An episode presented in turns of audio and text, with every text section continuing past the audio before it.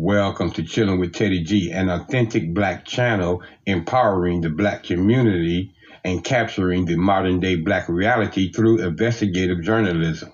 I'm your host, Teddy G.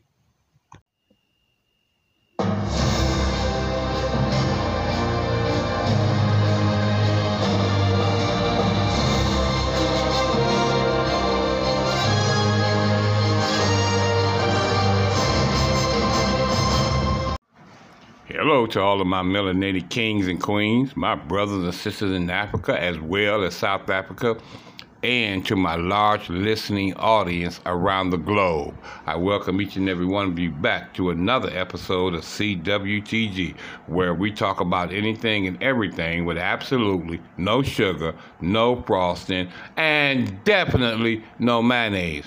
So listen, y'all go grab yourself your favorite cup of coffee tea or latte, whatever it is you prefer to drink, your cocoa. And join me for this next story, ladies and gentlemen, as we talk about this entitled uh, Karen, who uh, is a Mzungu, and, and uh, she slaps a black teenage pizza worker because they didn't have any crazy bread. That's right, ladies and gentlemen, you heard me say it. She calls them all type of uh, uh, racial slurs. And when she found out that that didn't offend him, well, you know what? Let me just get out the car and physically assault him since me calling him all of these uh, racial slurs didn't bother him. Okay, mind you now, we're talking about a teenager, like a 16 year old teenager, you know, who goes to school all day and then have the uh, audacity to pull himself up by his bootstraps and have a uh, job after school. Yeah, we're going to get right into this story, ladies and gentlemen, as soon as we take care of a little uh, dirty laundry, because you know at the studios of Chilling with Teddy G, we keep our dirty laundry clean with the Copyright Disclaimer Act of 1976 under Title 17, Section 107, where allowances is made for the fair use for the purpose such as criticism, comment, news reporting, teaching, scholarships, and research. Fair use is permitted by the copyright statute that may otherwise be infringing. Nonprofit education or personal use tips the balance in the favor of fair use. So yeah, ladies and gentlemen, let's get into this story. So when you have a bright young uh, Native American teenager who's following all the rules, by the way, that y'all set by for him to do. You know, get good grades, you know, uh, get a job, uh, pull yourself up by your bootstraps, obey the law, do everything that you can so you can be a productive black individual in society. Well, ladies and gentlemen, when we do that, you can see how systemic racism, steamed way back from slavery or whatever and whatnot, still exists today.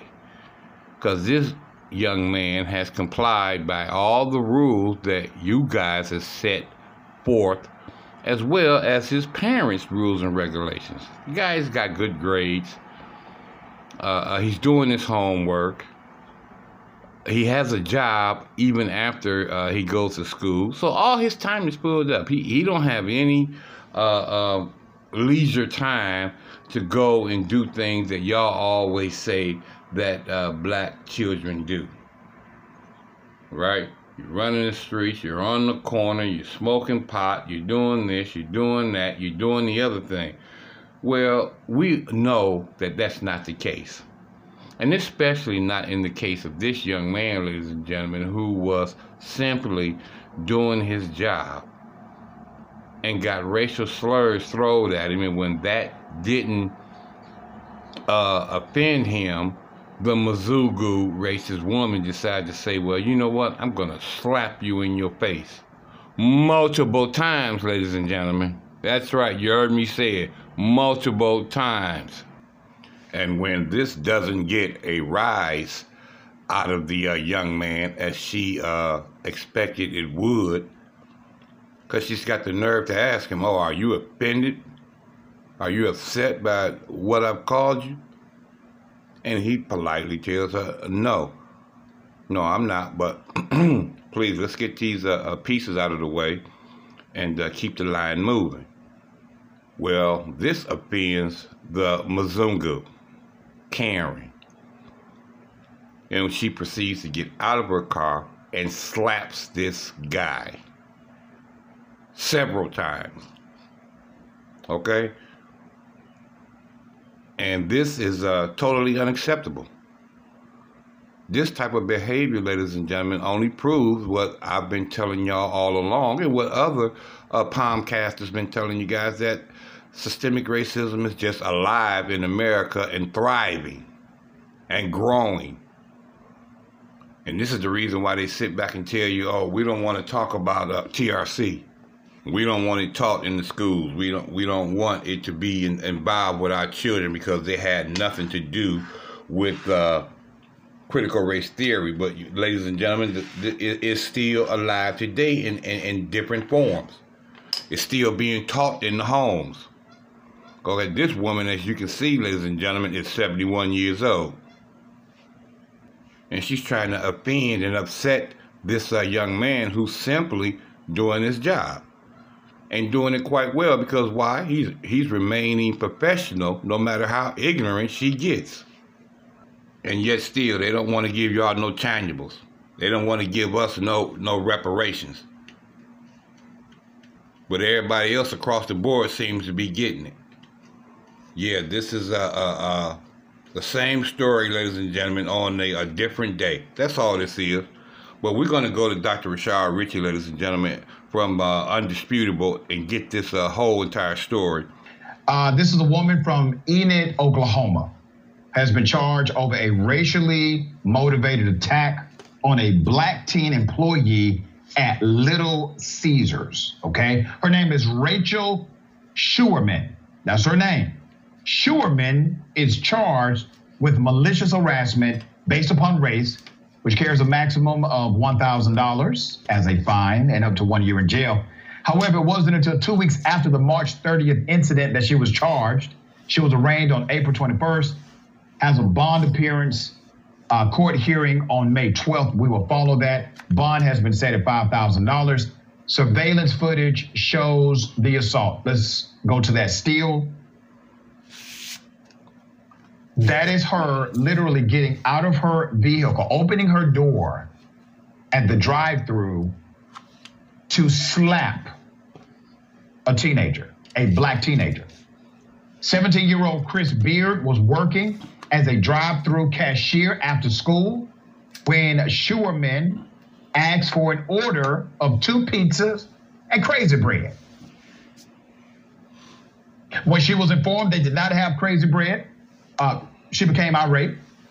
Chris then told her that if she came to the window, she could still get the two requested pizzas. All right, sounds reasonable to me, right? Listen, we're out of crazy bread, madam, okay? Uh, the irony here. We're out of crazy bread, but we, in fact, do have pizza left. Just come on around, and I can accommodate that request, okay? Um, Scheuerman pulled around to the window and asked the working team, Do you want a diploma? Chris responded, Well, yes. The woman then said, Listen here, N word. The incident report shows. Chris in turn asked, What? Scheuerman then replied, You heard me, you effing N word. She then asked if her words hurt the young black teen. After he replied no, the report goes on to state that Scheuerman then got out of her car, stepped up to, to the window, and slapped Chris two times across his face. When the manager asked Scheuerman what happened, she said, I harassed him like I always do. She later told police she was just joking around with the kid and then said, You, you know how it is. The teen told his parents about the incident when he arrived home, and they took him to the local police department to file a complaint. But the family sought legal counsel after not hearing back from the police department. Now I got some other twists and turns here. Okay. Okay, before we get to those other twists and turns, though, ladies and gentlemen, did you hear what she told the police? you know how we do it. That's the uh, uh, term for we stand on code. Okay? We all is on the same page right here. Yeah, we can do this to them and they can't do absolutely nothing about it. And this is the reason why these parents did not hear back from law enforcement race soldiers after they had filed an official complaint. And keep in mind now, the manager went to her first, you know, and asked her, uh, what is the problem? And she openly admit, come on, you know, I harass this young black teenager and all of your black employees all the time. This is what we do. And the manager did what? Absolutely nothing about it. That's one of the major things that y'all need to keep in mind. Okay? When his boss was informed about what this uh, uh, crazy Mzungu Karen had did, he did absolutely nothing about it. Go ahead, brother uh, Richey. A teenager just got physically assaulted in your establishment. I'm talking to the manager who didn't do a damn thing. Teenager, a minor, gets assaulted by an adult. You should have filed a police report. You should have sworn out a warrant for the arrest. Absolutely. But you did not. You wanted to reason with the customer who just slapped one of your employees and called them the N word multiple times. What kind of manager are you? What kind of person are you? There's more. The Garfield County DA, Michael Fields, on the left, let's put him up, and the Enid Police Department Chief, Brian Skaggs, on the right. Fields told local outlet KFOR that Enid police could not arrest Scheuerman because officers did not witness the misdemeanor with their own eyes. Have you ever heard of that before? What?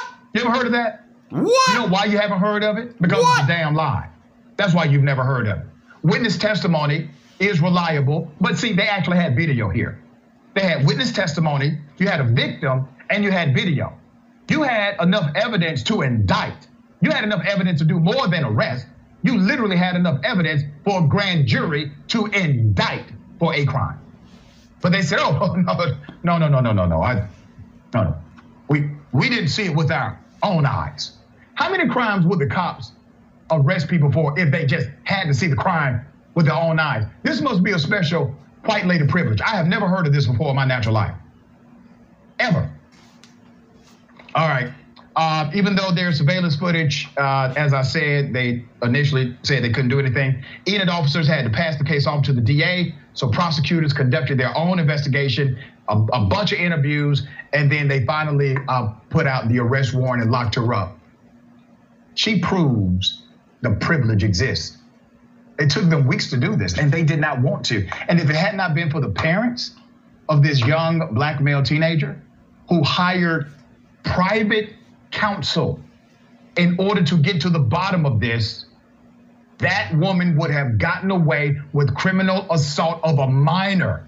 And nobody in the community, nobody in the chain of command, no one who's an authority figure in his life would have done the right thing by him. Not the city, not the cops, not his manager, but his parents did. What are we saying about the life of black youth when it takes this much for someone to be arrested for physically assaulting them on their job?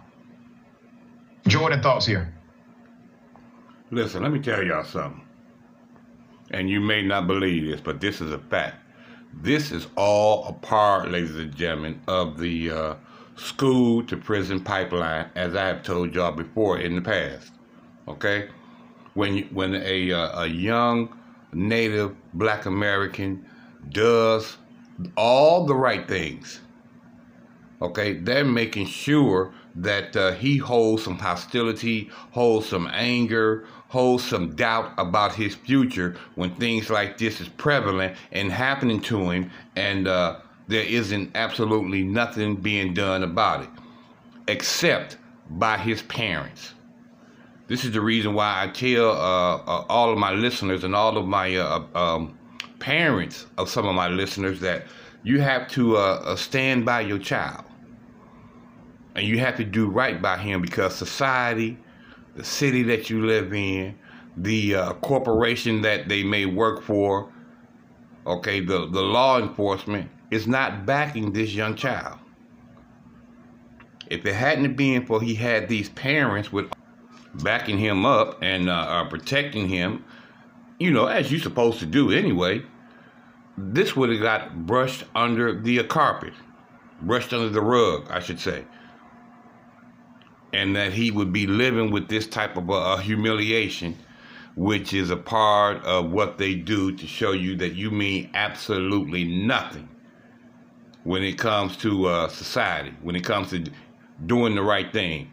We don't give two cents about you doing the right thing. In fact, we do what we do to encourage you to do the wrong thing. Because who knows if this had been a uh, a teenager who would have had this type of uh, hostility that I'm talking about build up in him already, what he might have uh, uh said uh, to this uh, crazy Mzungu Karen. All right, we've seen it happen all too often. And this is how they keep this railroad from the school to prison pipeline active and, and at full steam ahead. All right, let's get this brother's opinion on this. This this story is so telling. So aside from like you know you have like the the funny detail which is like the crazy bread thing. And like that okay that's absurd. But then think about what she said when she was explaining herself right?